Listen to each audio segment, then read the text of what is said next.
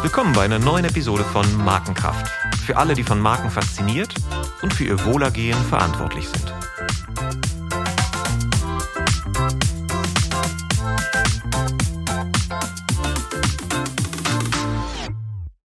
Mein Name ist Olaf Hartmann und mit meinem heutigen Gast spreche ich über die Herausforderung, aus einer starken Marke zwei zu machen.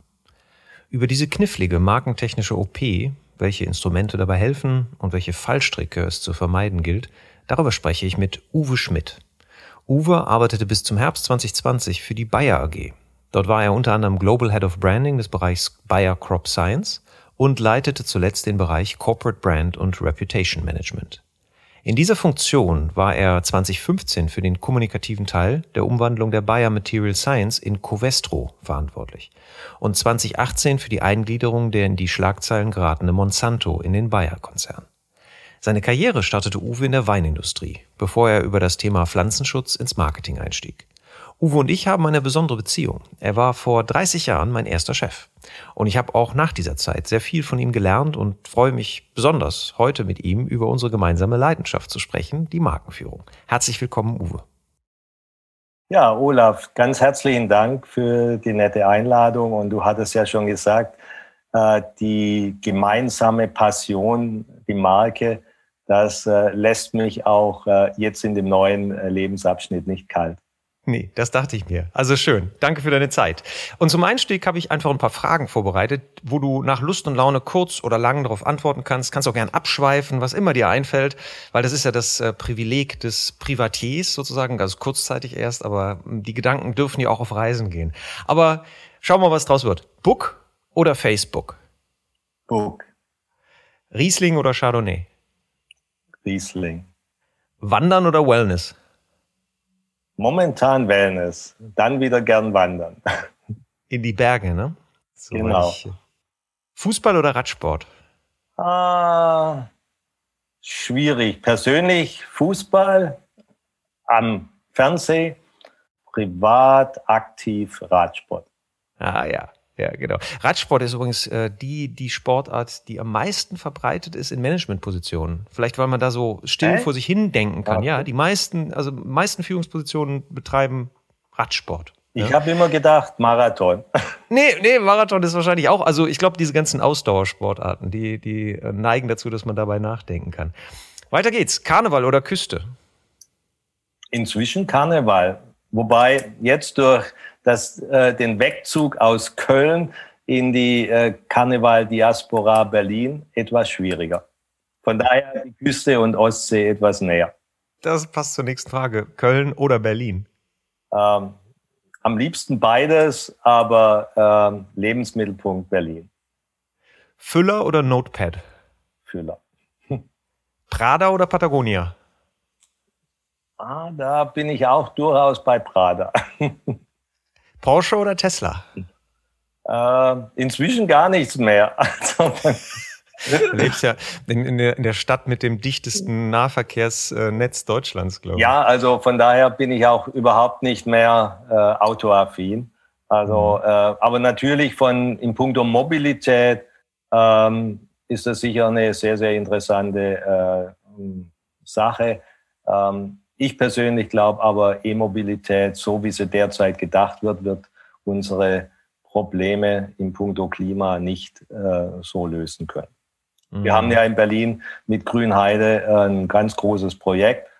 Aber ich glaube trotzdem, wenn man ganzheitlich denkt und im Punkto auch Ressourcenverbrauch, auch im Punkto Batterie, ich finde, man muss weiter dran denken und vielleicht auch noch vielfältiger dran denken.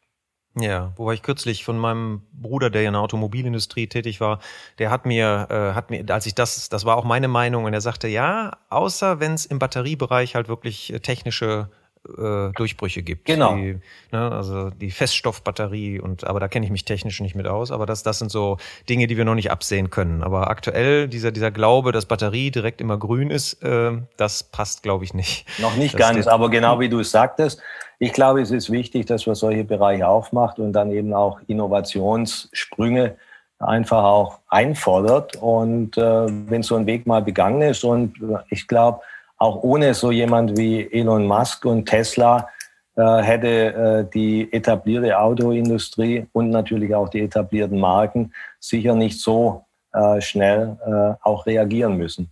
Ja, der war auf jeden Fall ein disruptiver Faktor, auch als Personenmarke. Ne? Also absolut, ist, absolut. Äh, hat er viel Energie äh, gebündelt. Wo wir unserem Thema ja näher kommen, Marke und Bündelung von Energie. Ähm, letzte Frage, USP oder Purpose? Beides. Hm, beides. Beides. Äh, und zwar ähm, für mich, ja auch wenn Purpose, äh, ja, ich, du kennst mich ja ein bisschen und ich habe eine gewisse kritische Distanz zu allem, was hier auch durchaus als Begrifflichkeiten ja, durch die Szene geht.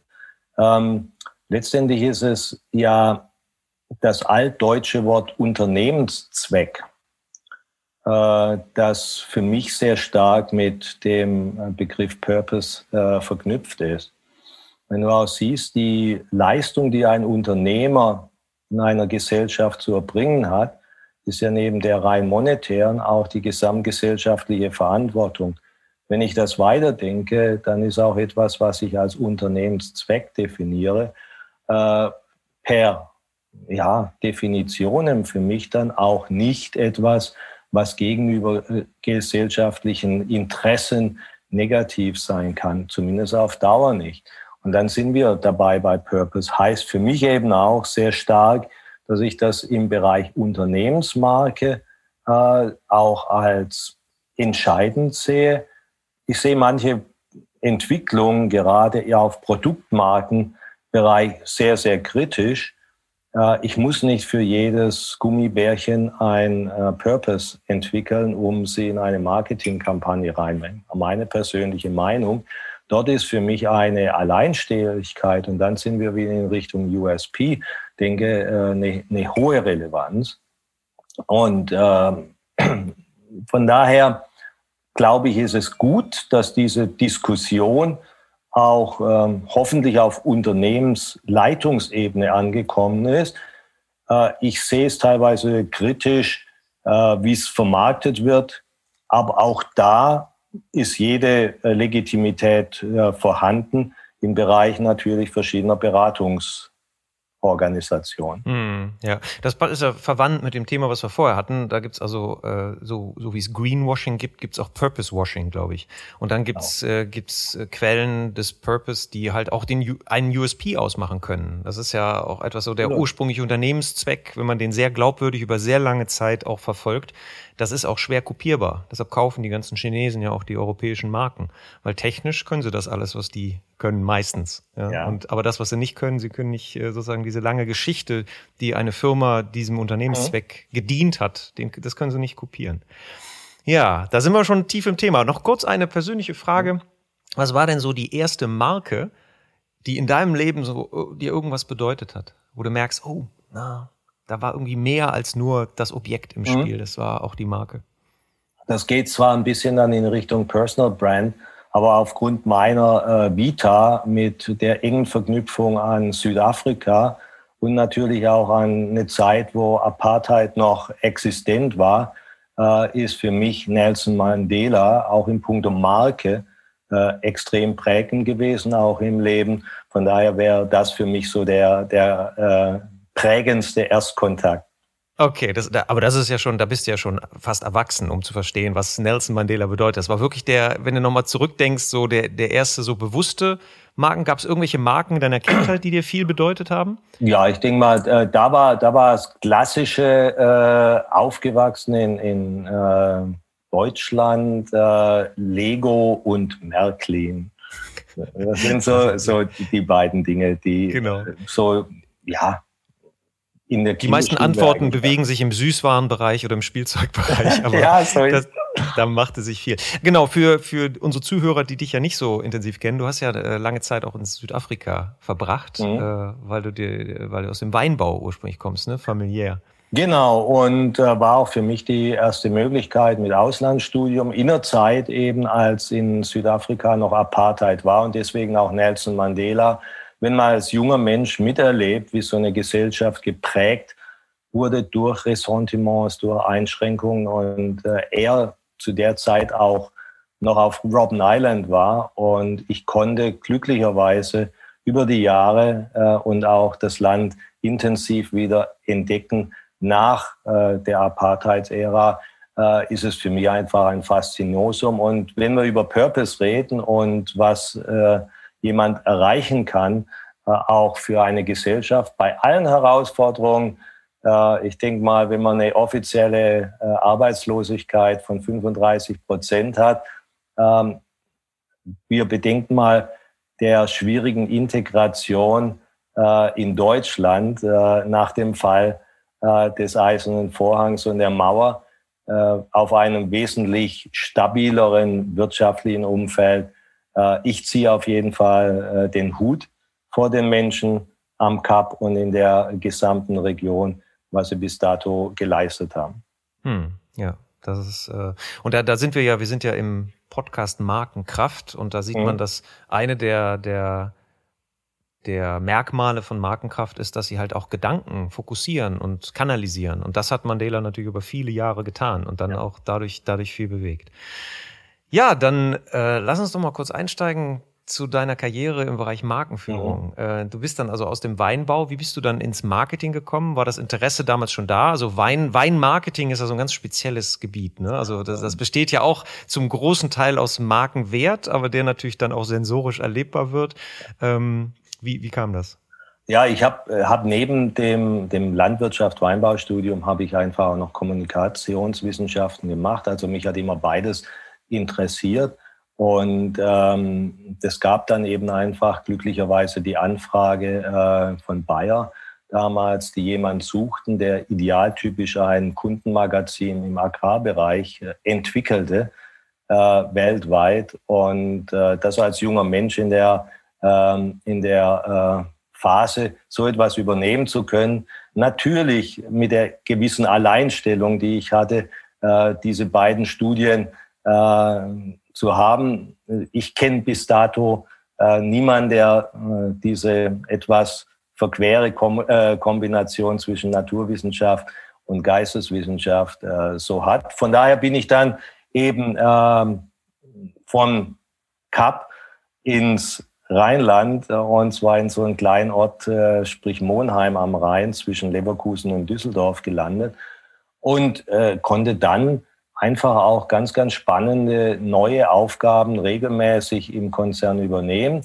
Äh, ein Teil davon hast du ja auch mitbekommen und hat mich dann einfach auch äh, ja, immer wieder fasziniert, Neues erleben zu können. Äh, und ja, so bin ich immer mehr und immer tiefer auch in den Bereich Marke eingestiegen. Und für mich der große, wirklich auch Weiterentwicklungssprung war, als ich von der rein Produktmarke hin wirklich zum sehr äh, generalistischen Ansatz, äh, Führung einer Unternehmensmarke mit sämtlichen äh, Stakeholder-Kontakten. Ähm, mhm. Auch mit, dem, mit der natürlich ständig lebenden Herausforderung äh, einer kurzfristigen Ergebniserwartung seitens natürlich auch der Investoren mit hin zu der zwangsläufig langfristig angelegten Entwicklung einer Markenkultur und auch eines Markenprofils.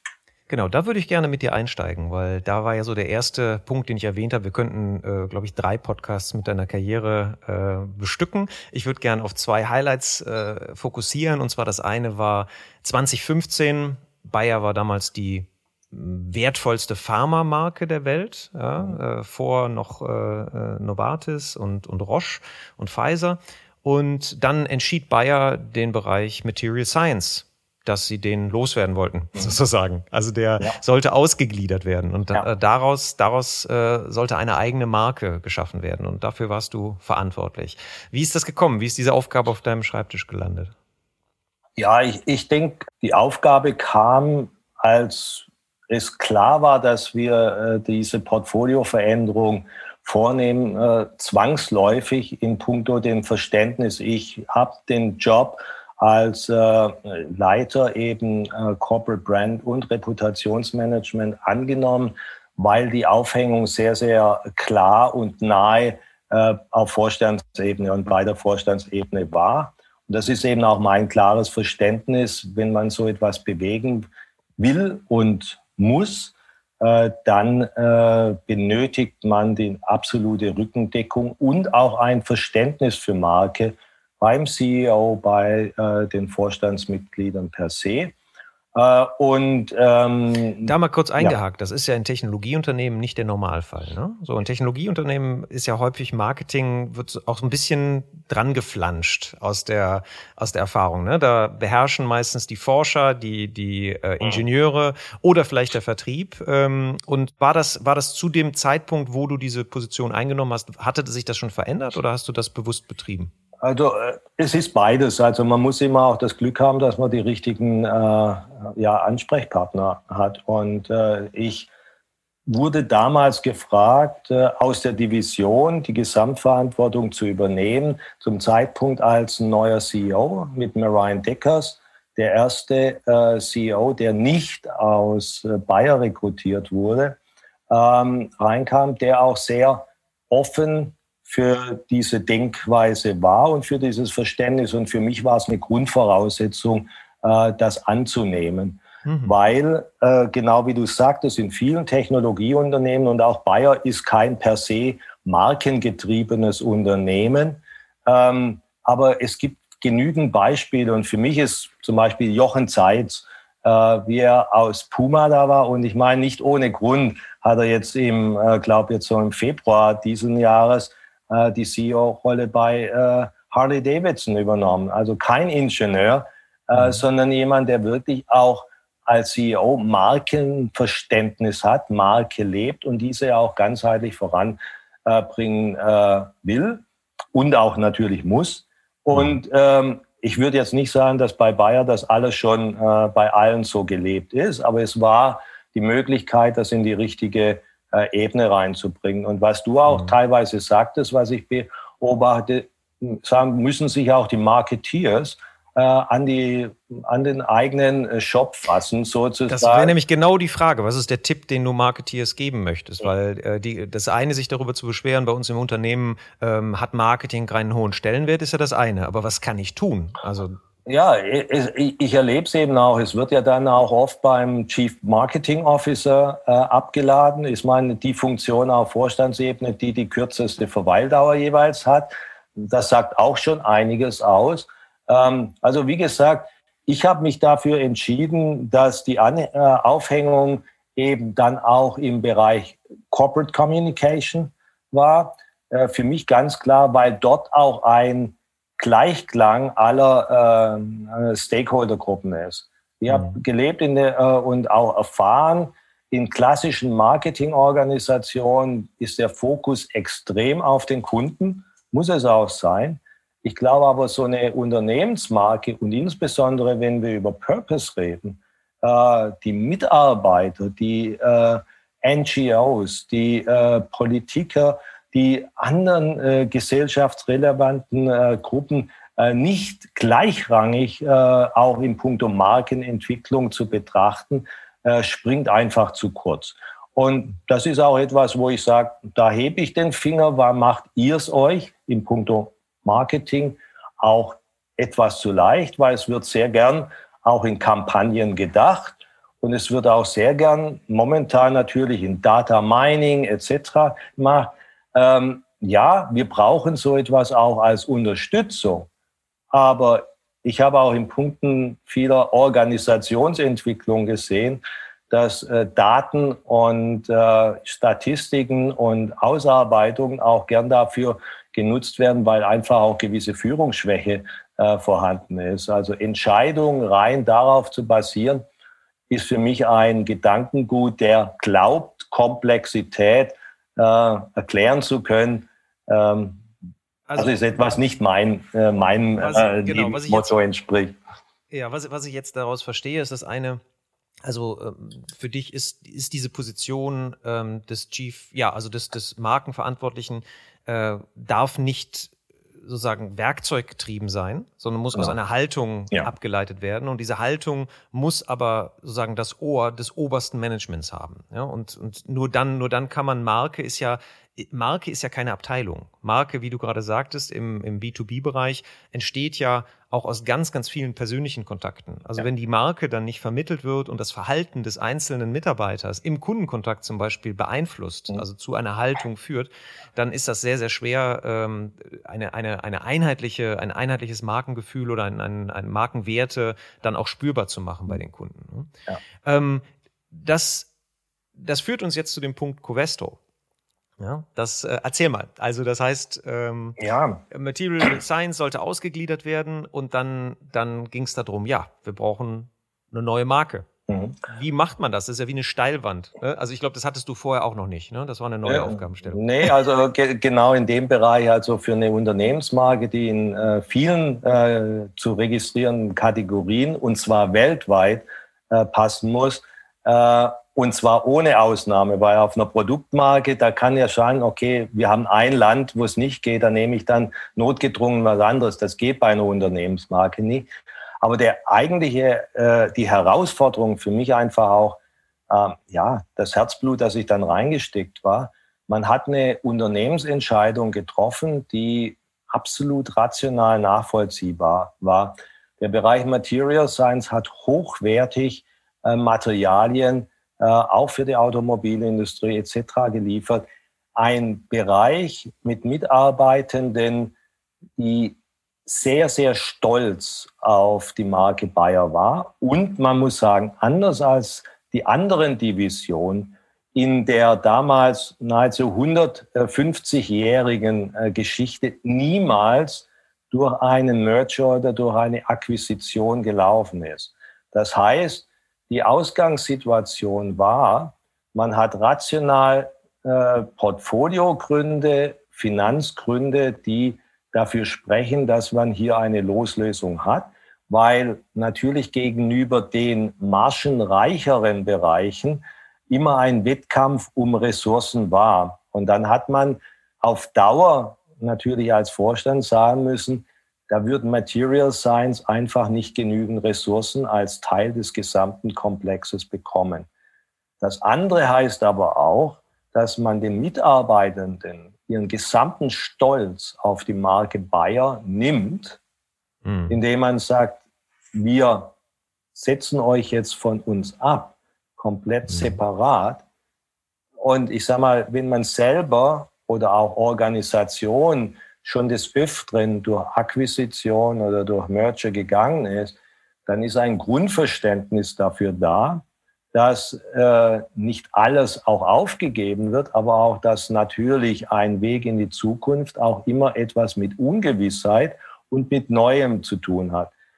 Jetzt ein, äh, ein Großteil der, der Mitarbeitenden zu, ha äh, zu haben, die auch in einem Großkonzern eher Sicherheitsbedürfnisse im Primat haben, ähm, die auf Veränderungsprozesse und auf Neues vorzubereiten, äh, war letztendlich die Grundzielvorgabe äh, auch an uns, dass die Marke, die neue Marke, die wir äh, generieren sollten, einfach auch diese Aufbruchstimmung und diese, ja, äh, diese Emotion in die Organisation auch mit reinbringt. Wenn dann das gelungen ist, dann ist auch die Grundvoraussetzung geschaffen, dass in einem klassischen B2B-Geschäft oder Category Management-Geschäft die Entscheidungsträger, also die Mitarbeitenden in Richtung Kunden, auch voller Herzblut und voller Überzeugung diese neue Marke leben und auch die Werte dahinter. Also war eigentlich Teil des Briefings war sehr, sehr stark die Bindungskräfte der neuen Marke, also Identifikationsraum zu schaffen, wo sich die Mitarbeiter schnell sozusagen mit identifizieren können, den Schmerz sozusagen dadurch erträglicher machen und Bindungskräfte für die, für die wichtigen Mitarbeiter zu erzeugen, ne, dass sie dabei bleiben, weil das ist ja im B2B-Bereich auch ein wichtiger Faktor für den Geschäftserfolg. Und wenn die sich Absolut. nicht mehr identifizieren, okay, und wie seid ihr da vorgegangen? Was, was war so der Prozess? Wie müssen wir uns das vorstellen? Also äh, erstmal habe ich mir ein äh, Kernteam zusammengeholt, das äh, ja federführend auch äh, sehr stark von unseren äh, äh, Juristen und Juristinnen war, weil okay. Ich meine, es gibt genügend Beispiele auch, dass letztendlich Separierung von Unternehmensteilen verschoben werden mussten, weil es nicht gelang, entsprechend den neuen Namen entsprechend registrieren zu lassen. Das heißt, das ist etwas, was ähm, ich als für mich eines der größten Learnings war, sehr, sehr frühzeitig mich mit äh, den Legals zusammenzusetzen, um dort die Möglichkeiten zu evaluieren. Das Zweite war, dass ich mir äh, markenstrategische Expertise von außen reingeholt habe. Äh, damals, das ist ja auch publiziert, äh, wir haben äh, gepitcht und ich habe mich dann im Kernteam haben wir uns für äh, Landor äh, in London entschieden, ähm, wo ich einfach sagte, der Prozess der Findung kann nur sein, wenn wir jeden Schritt komplett mit der jeweiligen Vorstandsmannschaft äh, machen. Also das heißt, wir haben hier insgesamt äh, vier Workshops, äh, mehrtägige, mit den Vorständen gemacht, weil diese Namensfindung eben neben der reinen Kreation die Prozesse für was soll das neue Unternehmen stehen, welche Werte wollen wir auch äh, leben, geht nicht ohne das dann Executive Board. Wir wussten dann schon, wer äh, der neue Vorstandsvorsitzende äh, wird. Patrick mhm. Thomas war Divisionsleiter äh, von Material Science und äh, war letzt, letztendlich auch schon äh, klar prognostizierter CEO des neuen Unternehmens. Und mit ihm ganz, ganz intensiv, plus dem Chief Financial Officer, dem Chief äh, In, äh, Innovation Officer, praktisch dem gesamten Exco, äh, das auch zu entwickeln und zu sagen, es geht nicht darum, dem Kind einen neuen Namen zu geben. Ich bin mal ganz boshaft gesagt, wie der Name dann letztendlich ist, ist sekundär. Den füllen wir mit Werten, weil es ist nicht so einfach äh, aus den, äh, den Wunschnamen, die sind so und so äh, nicht verfügbar. Das heißt, wir gehen einen Schritt zu, äh, zurück und sagen, was wollt ihr denn in der Unternehmensstrategie mit diesem neuen Unternehmen? Und da war es wichtig, und das war wieder die Schnittstelle. Ähm, wir haben gesagt, ihr dürft nicht komplett euch loslösen von Bayer. Wir müssen ein Fundament haben, weil das ist das, was bisher äh, im Herzen, im Kopf, in der Seele eurer Mitarbeitenden schlägt. Mhm. Das heißt, die Story muss sein, auf dieser 150-jährigen Basis etwas weiterzuentwickeln, weil wir eben bei Covestro äh, diese Fähigkeiten haben, auch als Einheit, um noch besser äh, darzustellen. Und das war praktisch äh, die Grundvoraussetzung. Und ich hatte eben das Glück, äh, mit Patrick Thomas äh, auch jemanden zu haben, der auch Marke lebt und dieses Potenzial gesehen hat, weil er musste sich ja auch komplett neu positionieren. Weil als Leiter einer Division von der Bayer AG hat er ja nicht die Aufgaben eines CEOs mit Investoren, mit der Außenwirkung. Er stellt ja dann ein Unternehmen dar, das auch in Richtung DAX-Unternehmen äh, mhm. dann ist. Mhm. auch von der Umsatzgröße her. Auch also von wir sprechen hier über 12 Milliarden Umsatz. Ja. Also genau. Ist, ist Und keine, natürlich keine, die Visibilität auch eine ganz mhm. andere. Weil damals hat der Holding-Vorstand hat letztendlich alle externen Kommunikationsaufgaben in Richtung Medien beziehungsweise auch in Richtung natürlich Investoren gemacht, auch in Richtung natürlich Mitarbeitern, Townhalls etc. sehr stark, während äh, die Divisionsleiter sich in ihren Fachbereich und Fachmedien äh, tummeln konnten. Mhm. Lass mich da ganz kurz einhaken, so ein bisschen zusammenfassen. Also das heißt, du hast die Sinnkonstruktion vor dem Code sozusagen des Markennamens ge äh, genau. gestellt. Das heißt, erstmal den Sinn klar haben. Und das ist ja schon mal eine Riesenleistung überhaupt, das Top-Management in diesem Umfang zeitlich für diesen Prozess zu gewinnen, wo du normalerweise eine halbe Stunde bei der Sekretärin irgendwie rein, rein ja. äh, mit, mit der Brechstange in, in den Kalender reinbrechen musst, zu sagen, hier mehrere Tage und ohne geht, geht es nicht. Das ist ja schon mal für die Akzeptanz Akzeptanz von egal, was danach entsteht, also ein, ein wichtiger Erfolgsfaktor, aus dem dann ja durch sein Verhalten, er ist ja dann einer, der sozusagen durch sein, seine symbolischen Gesten, durch seine Kommunikation auch die Marke sehr stark prägt. Mhm. Das heißt, ähm, genau, also das heißt, diese Sinnkonstruktion, dem habt ihr sehr viel Raum gegeben und sehr viel Energie da. Ist, ist das etwas, was, was dir klar war oder ist das etwas, was zum Beispiel Landor als Prozess euch vorgeschlagen habt? Also es ist einfach, also letztendlich das Grundverständnis, was warum ich auch bereit war, nach Leverkusen zu gehen. Nur wenn wirklich nicht diese 30 Minuten Slots, äh, um eine neue Kampagne vorzustellen, äh, dann sage ich, okay, das kann man auch machen, dann kann man es gut handwerklich machen, aber es wird niemals dieses Momentum haben. Da war dieses Grundverständnis schon da.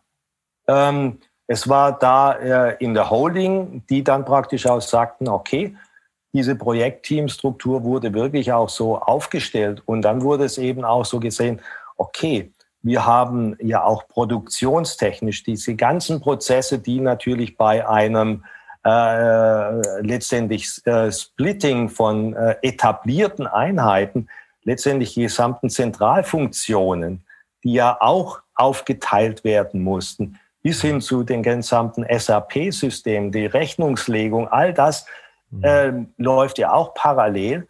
Auch das ist etwas, was natürlich oft auf Fachebene läuft, aber das Momentum für die Marke war äh, als kritisch gesehen, weil die Sache, es wird immer, und das war etwas, wo, wo ich auch von Ländern gelernt habe, war der erste Satz, don't fall in love with a name. Das war der erste Satz, den ich im Workshop für die Vorstände gemacht habe.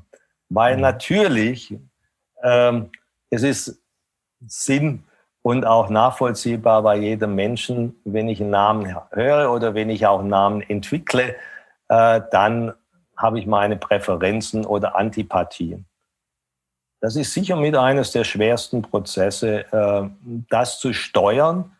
Und das hat durchaus auch äh, interessante direkt, Momente gebracht. Genau, direkt mal eingehakt. Was war die Methode, das zu steuern? Also wie kam die Bewertung? Weil was du ja sagst, weg vom Geschmäckeln, also mhm. spontane Assoziation, spontane Identifikation mit, oh, das gefällt mir, hin zu, was löst dieses Signal in der Zielgruppe aus? Dadurch, dass ihr die, die Sinnkonstruktion vorher sauber gemacht habt, äh, ist das, wie habt ihr diesen Filter dann da drüber gelegt? Dient dieser Name den Zielen, die wir gesetzt haben für die Marke? Oder was waren die, die, die Methoden und Instrumente, die ihr da genutzt habt? Also, ich habe letztendlich relativ hart gesagt, ähm, wenn der Name, und das war für uns, es muss global aussprechbar sein, also auch mhm. für einen Asiaten, es darf nicht zu lang sein, es muss voll registrierbar sein. Wenn wir das schaffen, und das ist letztendlich, es geht auf einen artifiziellen Namen raus, mhm. dann ist es für Kommunikationsprofis der zweite Schritt, dass wir das, was wir in puncto Sinn erarbeitet haben, also zum Beispiel war eines der Werte, was äh, differenzierend war, was aber ganz wichtig ähm, auch mit einer großen Gruppe von, von Mitarbeitenden äh, entwickelt wurde. Die hatte man dann im Prozess auch teilweise mit reingenommen. Der Begriff courageous äh, hm. ist mutig, etwas, ne? Genau, Mut war ja. ein wichtiger Wert. Okay. Das war eines, wo wir sagten, okay, wir haben aus dem Bayer-Wert-Kanon einiges, was wir dann sagten, okay, das ist äh, die Basis, weil da wir dürfen, müssen ja auch die Menschen abholen wo, auf den Weg, den sie zukünftig gehen. Und was können wir zusätzlich anbieten? Und das natürlich auch etwas, wo ich sage, aber auch ein Patrick Thomas, dass da, der das dann auch wirklich verinnerlicht hat mit seinen ganzen, ähm, ja, letztendlich Ex-Co-Kollegen, die aber auch bis dann in der zweiten Phase bei Rekrutierungsportalen, bei für HR die Pro, äh, Profile für neue Mitarbeitenden äh, dann entsprechend dann auch so angepasst wurden. Und mhm. dann habe ich gesagt, okay, jetzt, ihr werdet erstmal von den, in der, in, in, in, im ersten Schritt von 40.000 Möglichkeiten auf 120 runter, die dann den, den, den Grobcheck durch hatten, sind wir irgendwann mal bei sechs gelandet, wo wir eine detaillierte Analyse, weil ist ja auch durchaus etwas, was, ähm, was zeit- und kostenintensiv ist. Und man mhm. hatte nur eine gewisse Zeit. Der, die Deadline war klar gegeben, wann Going Public war. Und da, mhm. das war das, woran wir Was war der Zeitraum? Wie, wie, wie war der Zeitraum des Prozesses? Also sechs Monate. Also sechs Monate. Wow. sechs Monate war extrem ambitioniert. Ja. Und wir sind da immer noch stolz drauf, weil es ist oft nicht gehalten worden, weil allein die Registrierungsdauer äh, oftmals eine längere ist, was nichts, keine Probleme ist, weil der Zeitpunkt der Erstregistrierung des Eintrags pro Land zählt. Aber wir haben zum Beispiel nichts über unsere eigene Liga-Abteilung ähm, registriert, sondern alles mit externen Anwälten und es war verboten. Also die Namen zum Beispiel, die in die enge Auswahl kamen, die kannten vier Leute, weil mhm.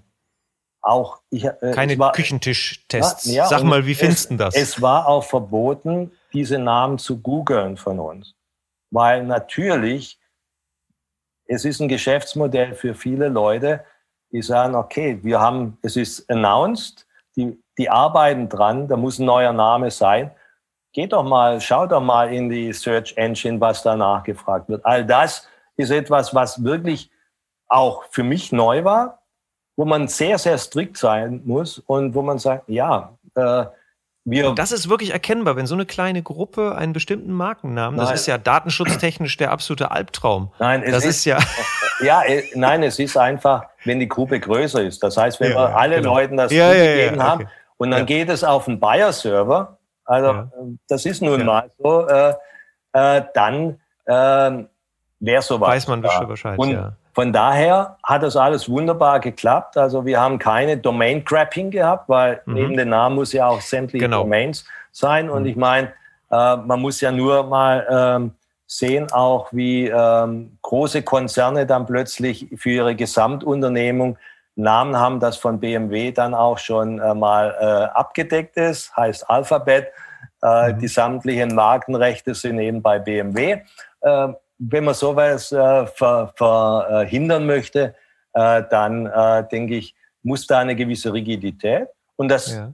erzeugt natürlich auch interne Friktion, ja. weil man exkludiert äh, viele Menschen aus diesem Prozess. Ja, das glaube ich. Und da geht es darum, eben auch die juristischen äh, Sachverhalte auch äh, äh, transparent ja, das ist verständlich. Also ja, das ist das, ah, okay. Das ist also vom Prozess her ähm, ist das sehr sauber, so auf der rechtlichen Seite, weil sonst hat man kein Fundament, auf dem man bauen kann. Wir haben jetzt die Markenwerte Courageous, also da kam das Co her von von ja. Covestro, das Courageous.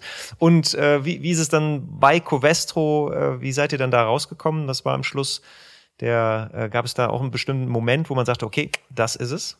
Ja, also wir haben natürlich, wir haben also äh, Co ist noch Corporation zum Beispiel. Mhm.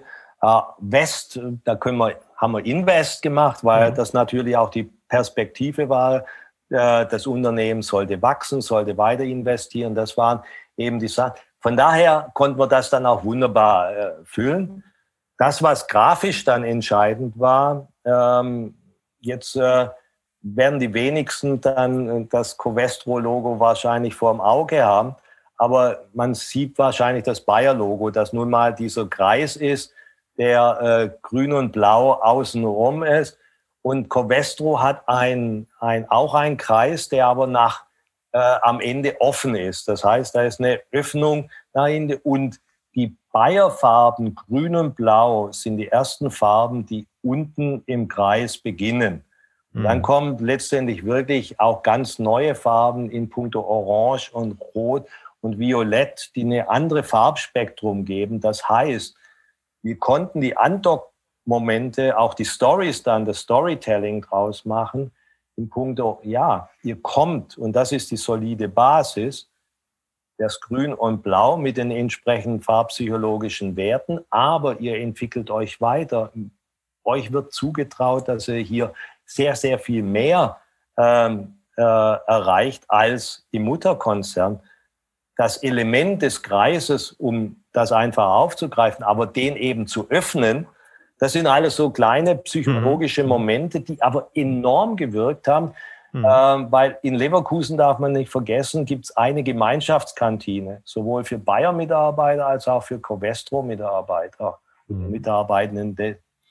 Und das Faszinierende für mich schon ein halbes Jahr nachdem sind die Menschen, die bei Covestro waren, mit Stolz in diese Kantine mit ihren Bannern, mit ihrer Farbe, äh, haben im Employer Ranking äh, Bayer geschlagen. Äh, also alles solche Dinge, die uns dann bestätigt haben, diesen Weg im ersten Moment extrem viel Kommunikationsmomentum intern zu haben, ein Grundverständnis dafür zu haben, ein Grundverständnis äh, dafür, warum diese Marke jetzt so aussieht, warum, für was sie steht. Und das natürlich intensiv durch die Führungsmannschaften weltweit äh, tragen. Komplett natürlich auch mit einem entsprechenden Interior Branding. Mhm. Ähm, hat auch. Also Umgestaltung der ganzen Gebäude, dass plötzlich ein fühlbarer Unterschied da war. Also ja? natürlich also das, hm? viel, viel offener, viel, hm. viel farbiger und ja, Bayer hat nun mal eher die solide Ausstattung. Mhm. Äh, ich erinnere mich noch an die Rückenlehnen der äh, die Rückenlehnenhierarchie bei Bayer, ja, die, die, Fenster, die Fensterflächen. Mhm. Genau, sowas komplett aufzulösen und wir auch damals äh, 2015 zu sagen, okay, wir machen äh, Ruheräume, wir machen Working-Räume, wir machen teilweise eben keine festen Arbeitsplätze mehr. Wir integrieren eben äh, Fruit Bars, Coffee Bars, solche Dinge, die damals für eine Bayerwelt überhaupt nicht möglich waren. Heißt eben auch die große Chance, wenn man sowas hat, auch einen Sprung zu machen in die Dinge, die dann eher revolutionär sind, die man in einer etablierten Marke stets nur evolutionär voranbringen kann. Und so weckt man die Fantasie, dass diese Veränderung eben auch Gewinn erzeugt, also eine, eine positive Veränderung für die Mitarbeiter ist und eben nicht Verlust der Abspaltung von dem Mutterhaus. Ne? Ja. Also das heißt, man, man macht eine Marke dadurch erlebbar. Da bin ich bei einem Punkt, du sagst immer, eine Marke ist mehr als ein Logo. Ja? Und wenn du sagst über Innenraumgestaltung, das, das ist ja genau diese Dinge. Also die, die, die Markenkraft entfaltet sich eben genau dann, wenn man das Logo abdecken kann und trotzdem die Marke aktiviert wird. Ähm, wie habt ihr das bei Covestro umgesetzt? Was hat das bedeutet für dieses Rebranding auch von Covestro? Es, es hat äh, dazu geführt, dass wir ein sehr, sehr dünnes, äh, dünnes äh, Leaflet gemacht haben, wo wirklich nur ganz, ganz wenige äh, Essentials für die Marke drin war oder Credentials dann. Ähm, und wir aber eine Herrscher von Markenbotschaftern äh, in, in der Organisation nominiert haben, aus verschiedensten Bereichen, also nicht nur Marketeers, sondern sehr oft aus Produktion, aus Forschung. Ich habe so viel Kreativität aus diesen Bereichen auch mitbekommen. Damit schafft man natürlich das an allen Standorten, so eine Aufbruchstimmung äh, dann ist. Natürlich muss dann auch eine Bereitschaft dafür sein, dass es ein Investitionsbudget dafür gibt, äh, weil wir können nicht Veränderung prägen, neues, neues Auftritt prägen und dann sagen, ja, das machen wir dann mal in zehn Jahren, wenn wir ein bisschen Geld haben.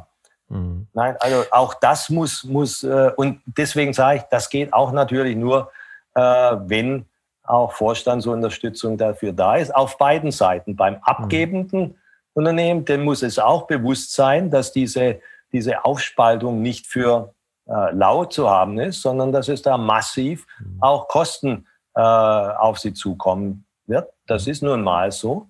Mhm. Ähm, aber andererseits eben auch als Investition für die neue Führungsmannschaft. Das hilft bei uns natürlich, dass die wirtschaftlichen Rahmenbedingungen extrem gut waren und Covestro sich extrem positiv entwickelt hat. Mhm. Ja, in, nach, dem, nach der Abspaltung nächsten drei Jahre ging es nur massiv nach oben. Ne? Mhm. Das war ein richtiger Boost. Jetzt beschäftigst du dich ja schon eine ganze Weile mit dem Thema auch Multisensorik, also sensorischem Branding, und das geht ja darauf hinaus, und das ist mehr als ein Logo. Und du hast auch bei Bayer auch mit dem Thema Soundbranding auch mhm. gearbeitet. Ähm, möchtest du uns da von deinen Erfahrungen mal berichten? Das geht ja genau in diese Richtung. Da ist das Logo dann halt nicht sichtbar, aber trotzdem die Marke aktiviert. Ja. Also das, das ist auch ein sehr, sehr spannendes Thema und ich hatte das Glück, dass wir äh, damals, ähm, ich kam in die intensive Zusammenarbeit. Ich glaube, Erstkontakt war ja auch, glaube bei einer Veranstaltung von dir äh, mit Karl Frank, äh, Karl Frank Westermann und, und, und, mhm, genau, und, und W-Sound der letztendlich ja diese Philosophie auch lebt, dass eben äh, es nicht ein Jingle nur ist, es sei denn, ich habe wirklich die Million, dass ich das in die Köpfe reinhämmern kann. Das kann dann durchaus auch ein Unternehmen, für ein Unternehmen sinnvoll sein. Für uns wäre es nie so sinnvoll gewesen, sondern wirklich diese Analyse auch dahingehend, äh, dass man sagt, okay, für was steht eigentlich in dem Fall Bayer äh, in dem Bereich auch der Attribute. Wie sehen wir uns? Wie treten wir auf? Ähm, wie ist zum Beispiel dann bisher ein, äh, eine Entree-Musik für die Hauptversammlung? Sollte sich daraus ableiten, äh, wenn der, der Sales Rap äh, äh, vor Farmern redet, hat er etwas, weil in vielen Bereichen wird ja dann eigentlich eine license-free äh, Musik genommen, ob sie jetzt gefällt oder nicht oder passt oder nicht. Ich muss aber sagen, das ist eines der schwierigsten Felder, weil ähm, Sound, und da reden wir ja nicht nur für Musik, sondern Soundscape insgesamt, ist natürlich nochmal schwerer zu vermitteln. Also auch gerade, wenn es jetzt nicht die 30 Minuten sind, aber auch bei Unternehmenslenkern und Unternehmenslenkerinnen, die andere Schwerpunkte haben, überhaupt den Schritt hinzubekommen, zu sagen, okay, warum reden die Leute jetzt davon von einem Soundscape? Ähm, ich rede jetzt nicht von einem Jingle und so, der äh, dann hin. Äh, muss ich auch sagen, das ist ähm, noch Arbeit, die auch mhm. teilweise vor uns liegt, mhm. weil wir haben zwar die Landschaft entwickelt, das war auch dann wirklich ein gut heterogener Kreis, das war auch teilweise. Da ganz kurz mal eingehakt. Ja. Welche ja. Touchpoints habt ihr dann bespielt, also tatsächlich aktiv bespielt? Ich weiß, dass ihr die gesamte sozusagen Soundscape entwickelt habt, also alle Elemente, ja. aber an welchen Punkten kamen sie wirklich zum Einsatz? Also was gab, welche Touchpoints habt ihr dann auditiv sozusagen angereichert? Also es war letztendlich alles, was dann äh, geplant war an, an äh, Video, das für Video, mhm. Corporate Marke produziert wurde, sei es in Ecuador oder sei es in Venezuela, Singapur, wie auch immer, haben wir natürlich eine Library gehabt, entwickelt, sodass das genutzt werden kann. Natürlich für die Corporate Events, für Towns Halls etc. Wir haben auch durchaus, dass wir äh, eine Animation des Logos äh, im Bereich äh, TVC mhm. hatten, ähm, was eine Herausforderung ist, weil ähm, in vielen Bereichen, wir haben den großen Consumer Health Bereich, aber das sind TVCs oft auch eben nicht nur die 30 Sekunden, sondern die 15 Sekunden. Und da muss man auch zum Beispiel Überzeugungsarbeit leisten, dass zwei Sekunden für ein Corporate Brand als Endorser auch werthaltig schafft. Wenn man jetzt praktisch eine visuelle Animation macht, die braucht schon eine Zeit. Darüber noch einen Sound zu legen, der auch meaningful ist, dann reden wir teilweise schon von drei Sekunden. Äh, bei drei Sekunden von 15 sind das auch Dinge. Ähm, das ist auf einem guten Weg. Und ich freue mich, dass äh, mein äh, Nachfolger, der Sven Theobald, den ich sehr, sehr schätze, äh, auch zusammen äh, mit, äh, mit Sound und Karl mhm. Frank. Überlegungen haben, wie sie das weiter implementieren können. Mhm. Das Entscheidende wird aber sein, jetzt gar nicht das, was wir an Libraries und so haben, sondern das noch, und da muss ich sagen, das ist uns nicht gelungen, dass wir das so breit in ähm, die 100.000 äh, Köpfe der Mitarbeitenden bei Bayer reinbringen, weil letztendlich die tagtägliche Nutzung und es ist ja mehr und mehr in Richtung einer zentralisierten Dezentralisierung. Das heißt, bei der Vielfalt von Touchpoints ist die Philosophie, die ich vertrete, ich muss ein Verständnis bei den einzelnen Mitarbeitenden erzeugen für den Wert der Marke, dann ist die Wahrscheinlichkeit, dass er die zur Verfügung stehenden Elemente auch entsprechend nutzt, sehr, sehr viel höher. Ich muss natürlich auch damit leben, dass ich nicht zentralistisch noch genau sagen kann, okay, jetzt ist eine Broschüre äh, äh, auf genau die Punktzahl und dreispaltig und solche Sachen. Ich spreche natürlich davon aus, wie eine Corporate Imagery ist, das heißt eine Bildsprache, die führe ich dann auch, indem ich äh, sehr, sehr vieles Bildmaterial zentral einkaufe und dann auch zur Verfügung stelle. Aber letztendlich ist die Nutzung dessen, wenn ich jetzt zum Beispiel in einer kleinen Vertretung in Malaysia bin, dann habe ich als verantwortliche Person noch mindestens vier andere Funktionen gleichzeitig. Ich weiß noch, ich weiß noch, wie du damals die Reisen immer international gemacht hast, um für im, im Crop Science Bereich ja. allein für die Marke zu trommeln. Ähm, ich merke gerade, dass die, die Diskussion ist so reichhaltig, so dass wir wahrscheinlich beide Themen heute gar nicht abfackeln. Wahrscheinlich ich, weit, einen ich weiteren rede, Podcast rede wieder machen. zu viel. Ja. Nee, nee, nee, nee also super. Lass uns da einfach mal bleiben ja. und wir machen einen weiteren Podcast zu dem Thema Monsanto und Integration sozusagen aus zwei Marken eine zu machen, weil das ist mindestens genauso interessant, worüber wir jetzt gerade sprechen. Und Aber lass uns dann so herausfordern. Genau, mindestens so herausfordernd. Das heißt, lass uns dann nochmal bei diesem Thema Codes bleiben und oh. Code Management und, und wie schafft man es überhaupt die Sensibilisierung von einer Organisation für den Wert der Marke? Kannst du da Tipps geben, wenn du so sagst, also du hast ja sehr, sehr lange Erfahrung, also schon seitdem wir uns kennen, also fast 30 Jahre Erfahrung. Wie sensibilisiert man Organisationen für den Wert der Marke? Also letztendlich war eine der weiteren Grundvoraussetzungen, die ich sagte, um den Job anzunehmen, war, dass wir ein äh, wirklich durchaus intensives äh, Markenstärke und Reputationstracking in allen wesentlichen Märkten aufbauen. Äh, das, ich habe mir, hab mir die verschiedenen im Markt befindlichen Anbieter angesehen, äh, die alle auch natürlich, wenn es um Markenstärke gehen, mit Black Boxes arbeiten, äh, ist völlig legitim, wenn das äh, das Geschäftsmodell auch ist. Ich habe gesehen, okay, ähm, die kann ich nutzen, indem ich eines mir aussuche und vergleiche, wie sich's über die Jahre hin entwickelt.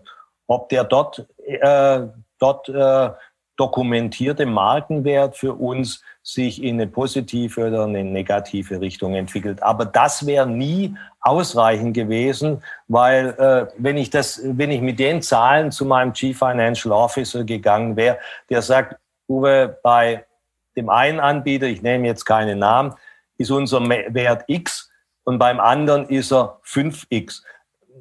Kannst du mir irgendwie die, die, die, die Diskrepanz erklären? Habe ich gesagt, nein, aber ich kann sagen, wir, wir einigen uns auf einen, den wir weiter verfolgen, aber ich möchte die Gelder haben, um äh, dann auch mit Academia gemeinsam, was wir dann Global Brand Tracking, also wir haben ein eigenes äh, Tailored System aufgebaut, wo wir Markenstärke und Reputation in mhm. insgesamt 48 verschiedenen Ländern mhm. äh, und zwar jährlich äh, dann auch äh, messen konnten. Das heißt für uns dann auch entsprechend äh, die Kriterien, und ich kann ja sagen, habe ich mit, äh, mit äh, Professor Schweiger, mit der Uni in München, haben wir das gemeinsam entwickelt.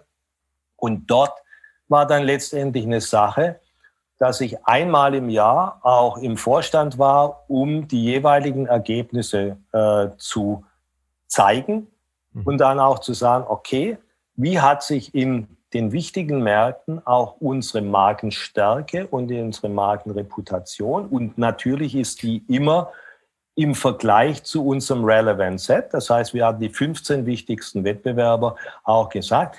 Und das gab natürlich eine, eine, eine klare Verständnis, dass auch ein monetärer Wert und ein Reputationswert dahinter war. Und dann natürlich auch zu sagen an die Landesleiter, wenn sie einen Wert verschlechtert hat mal oder wenn wir noch nicht dort waren, wo, dass sich dann auch die jeweiligen lokalen Investitionsstrategien darauf basiert hat. Das heißt, ich bin auf eine wirklich auch Investitionsschiene gekommen, aber erstmal natürlich mit der Notwendigkeit, auch so ein System aufzubauen, das dann auf oberster Entscheidungsebene auch die Akzeptanz hatte, weil es war keine Blackbox. Wir mhm. konnten uns challengen lassen. Mhm. Es wurde entsprechend dann auch äh, validiert. Mhm. Und äh, von daher glaube ich, ist das ganz gut. Ich kenne es zum Beispiel, die Kollegen bei Bosch äh, in, in, in Stuttgart oder Gerlingen haben damals auch ein sehr, sehr gutes äh, System entwickelt noch ein bisschen komplexer, äh, weil sie sind ja auch sehr ingenieurgetrieben. Für mich war es auch wichtig, die Notwendigkeit, dass ich ähm, Zahlen auch nochmal gut zusammenfassen kann und transparent machen, weil letztendlich ist das, machen wir uns nichts vor, ganz wichtig auch auf Entscheiderebene, dass man nicht zwei Stunden lang irgendwelche Charts zeigt, sondern dass man auch sagen muss, okay, der Trend ist A oder B oder C und das bedeutet dann von euch, ich brauche eine Entscheidung, wollen wir da investieren? Wenn wir nicht investieren, ist das auch okay, aber dann erwartet nicht, dass sich eine Markenstärke weiter ver, ver, entwickelt, positiv entwickelt. Mhm, ja. Also, das heißt, ich, ich leite daraus ab, quantifizierbar machen, das Ganze wirtschaftlich relevant machen, ja. das heißt, die Markenstärke in sozusagen in äh, Verbindung bringen mit dem auch tatsächlichen Verkaufserfolg, weil das, ja. wenn wir so gesehen werden, dann fällt es uns leichter, unser Produkt zu verkaufen. Es fällt uns leichter, die mentale Verfügbarkeit steigt, wenn die Menschen über diese Werte nachdenken, dann fällt unsere Marke denen leichter ein und das ist etwas, was am Ende, äh, was natürlich die direkte Kausalität, die da sucht man immer noch nach dem Weg, das zu messen, dass die Leute dann häufiger eben in dem Moment mit Bayer Kontakt aufnehmen, wenn sie in dieser Kategorie nach einem Partner oder einem Anbieter suchen. Ja, wo, wobei ist auch, das war praktisch in, im klassischen B2B-Bereich. Wir mhm. haben sogenannte im Consumer-Bereich haben wir sogenannte Uplift-Studien gemacht. Mhm. Äh, sprich, wirklich auch letztendlich die Kollegen vor Ort äh, in der Division wussten, es gibt 16 kaufentscheidende Kriterien für ihre Kategorien. Und dort bei Konsumenten wirklich Konsumenten zu klassen, die ein Produkt kannten, sei es jetzt Aspirin oder Canesten oder Berocca oder Bepanthen, wie, wie äh, werden die be bewertet? Und dann aber auch zu sehen, Endverbraucher, die wussten, dass diese Produkte von Bayer kommen, wie bewerten die die? Und wir haben gesehen, dass über das gesamte Portfolio alle Consumer-Produkte bei Konsumenten, die wussten, dass der Absender Bayer ist, wir ein signifikantes Uplift haben in den kaufentscheidenden äh, äh, Kategorien. Das heißt, eine Salesperson, die sagen kann, wenn wir schaffen, dass die Leute wissen, dann ist die Wahrscheinlichkeit, dass mein Abverkauf aus dem Regal positiv beeinflusst wird, gegeben. damit hat man wirklich einen Hard-Selling-Faktor. Mhm. Mhm. Und das war auch notwendig dort, ja. weil dort ist es wirklich die dienende Funktion der Unternehmensmarke als Endorser, während sie natürlich in anderen Bereichen, wie im Bereich Agro, eine sehr viel stärkere, ähm, ja, letztendlich bis hin zu einer Dachmarke hat. Agro für die Nicht-Insider ist die also Landwirtschaft, die, der Bereich sorry. Landwirtschaft. Ne? Ja. Agro ist also nicht die Agro-Marke, die, die aggressive Marke, sondern die Landwirtschaft. Wobei genau. aggressive Faktoren sind momentan sicher in der Diskussion im Agrarbereich auch vorhanden. Ja, sehr spannend. Wie lange hat es gedauert, dieses, dieses Tracking aufzusetzen? Also es war als ich äh, nach Leverkusen ging, war mein Ziel, dass wir es äh, neun Monate später stehen haben, was uns dann auch gelungen ist. Also von daher war es praktisch, ich bin 2010 äh, nach Leverkusen in dieser Aufgabe und wir konnten ab 2011 äh, sozusagen äh, Tracking und haben bis heute, und es wird ja auch fortgesetzt, äh, letztendlich eine wunderschöne Historie.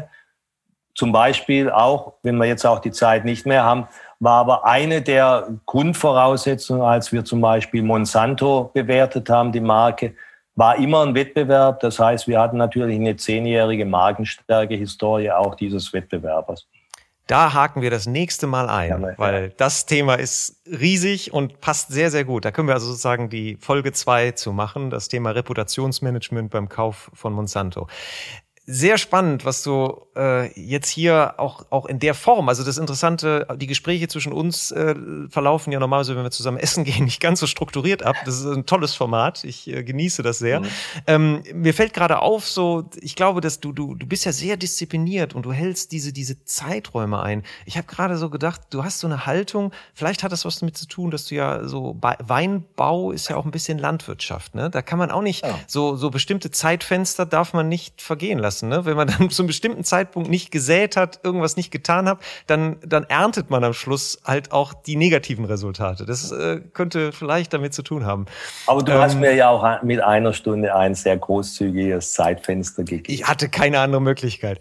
Super, zum Abschluss. Ähm, noch, äh, hast du etwas, was du Markenverantwortlichen als Tipp mitgibst? Wo, wo hast du gute Impulse herbekommen? Was sind Ressourcen, die du empfiehlst, wo du sagst, äh, wer sich ernsthaft mit erfolgreicher Markenführung der Entstehung von Markenkraft beschäftigt, das ist ein, ein, eine gute Quelle. Äh, letztendlich äh, ist es für mich die Grundhaltung. Die Grundhaltung zu sagen, okay, ich muss, ich muss voraussetzen können, dass jeder von uns, der in diesem Bereich tätig ist, das Instrumentarium äh, beherrscht.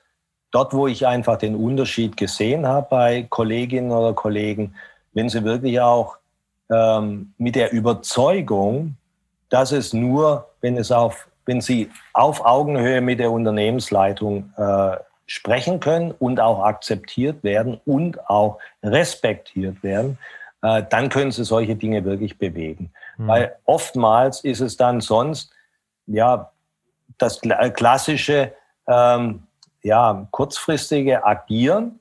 Und man darf nicht vergessen, gerade auf der Vorstandsebene äh, stehe ich im Druck der Quartalszahlen vieles, was wir verantworten, äh, hat per se längerfristige Notwendigkeiten, sowohl um Veränderung zu sehen, als aber auch in puncto Investition. Und da gehört Mut dazu. Und ich sage mal, das ist es, wenn es uns gelingt, in unserer Funktion auch dieses Mutmachende an die Entscheidungsträger ranzubringen, dann denke ich, sind wir einen guten Schritt äh, vorangekommen. Ich habe vieles äh, gelernt, einfach in äh, großen Networken mit geschätzten Kolleginnen und Kollegen. Ähm, dort einfach zu sagen, okay, äh, wie ist die organisatorische Aufhängung?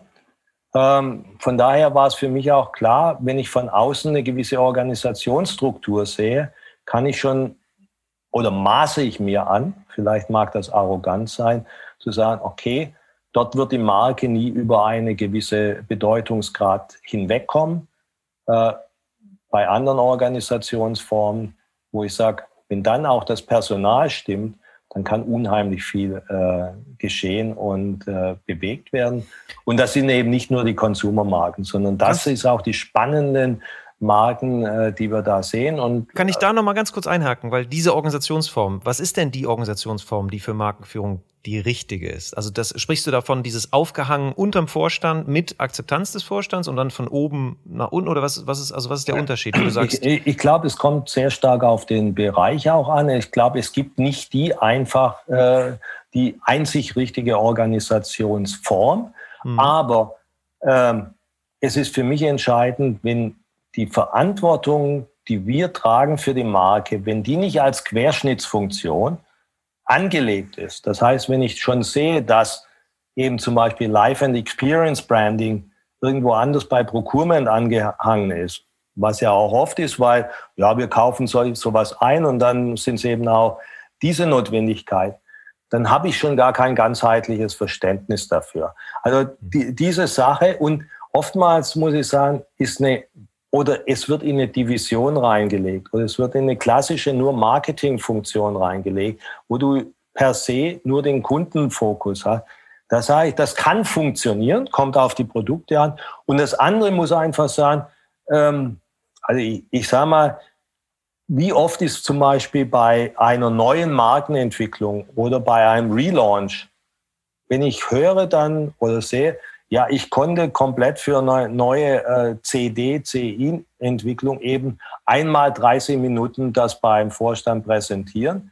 Dann sagt das für mich eben auch schon sehr viel äh, aus. ja. ähm, weil ich glaube, keiner von uns, zumindest kenne ich noch niemand, ist in der Lage, das äh, in der Zeit entsprechend äh, substanziell rüberzubringen. Da bin ich ganz bei dir. So, ich, ich fasse das mal ganz kurz zusammen, was ich da verstanden habe. Markenverantwortliche, mischt euch ein, sorgt dafür, dass ihr Einfluss habt auf alle für die Markenführung relevanten Touchpoints. Ja, das heißt, und das geht eben nur, wenn man die Marke eben nicht als Abteilung sieht, sondern eben stark vernetzt ist. Das verlangt auch diplomatische Fähigkeiten, das verlangt starke Kommunikationsfähigkeiten mhm. nach innen und schafft Akzeptanz für Investitionen in die Marke, indem ihr euren wirtschaftlichen Beitrag messbar macht.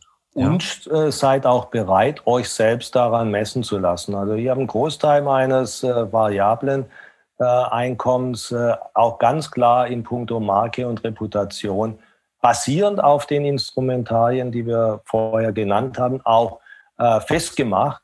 Weil wenn ich davon überzeugt bin, dass die Marke das bewegen kann, dann kann ich nicht, äh, wenn es um mein eigenes Port, äh, Portemonnaie geht, davor zu, zurückschrecken. Und das erlebe ich oftmals, dass wir vielleicht in, den, äh, in manchen Bereichen zu viele äh, Schönwetterkapitäne haben. Das ist ein super Abschluss. Ich stelle dir immer die Frage, welchen Satz würdest du Markenverantwortlichen auf eine Plakatwand vor ihr Büro stellen? Und den hast du gerade geliefert. Und zwar, put your skin in the game. Ja. Herzlichen Dank, Uwe. Das war ein tolles Gespräch. Vielen Dank. Ähm, ich wünsche dir alles Gute und äh, viele Grüße nach Berlin und freue mich auf die Fortsetzung. Ja, freue ich mich auch. Und ich freue mich ja dann auch, wenn wir äh, uns reisetechnisch auch wieder etwas mobiler sehen, auch mal wieder ein äh, Glas nicht nur virtuell trinken zu können, sondern vielleicht auch real. Multisensorisch erlebbar. Vielen. Dank. Und das war eine weitere Episode von Markenkraft. Vielen Dank, dass Sie dabei waren. Wir hoffen, es hat Ihnen genauso viel Freude gemacht wie uns. Wenn ja, empfehlen Sie uns, Ihren Freunden, Ihren Bekannten, Ihren Kollegen und bewerten Sie uns auf iTunes, Stitcher, Spotify, Soundcloud, egal wo Sie diesen Podcast hören. Share the love for brands. Machen Sie es gut für sich und die Menschen in Ihrem Leben.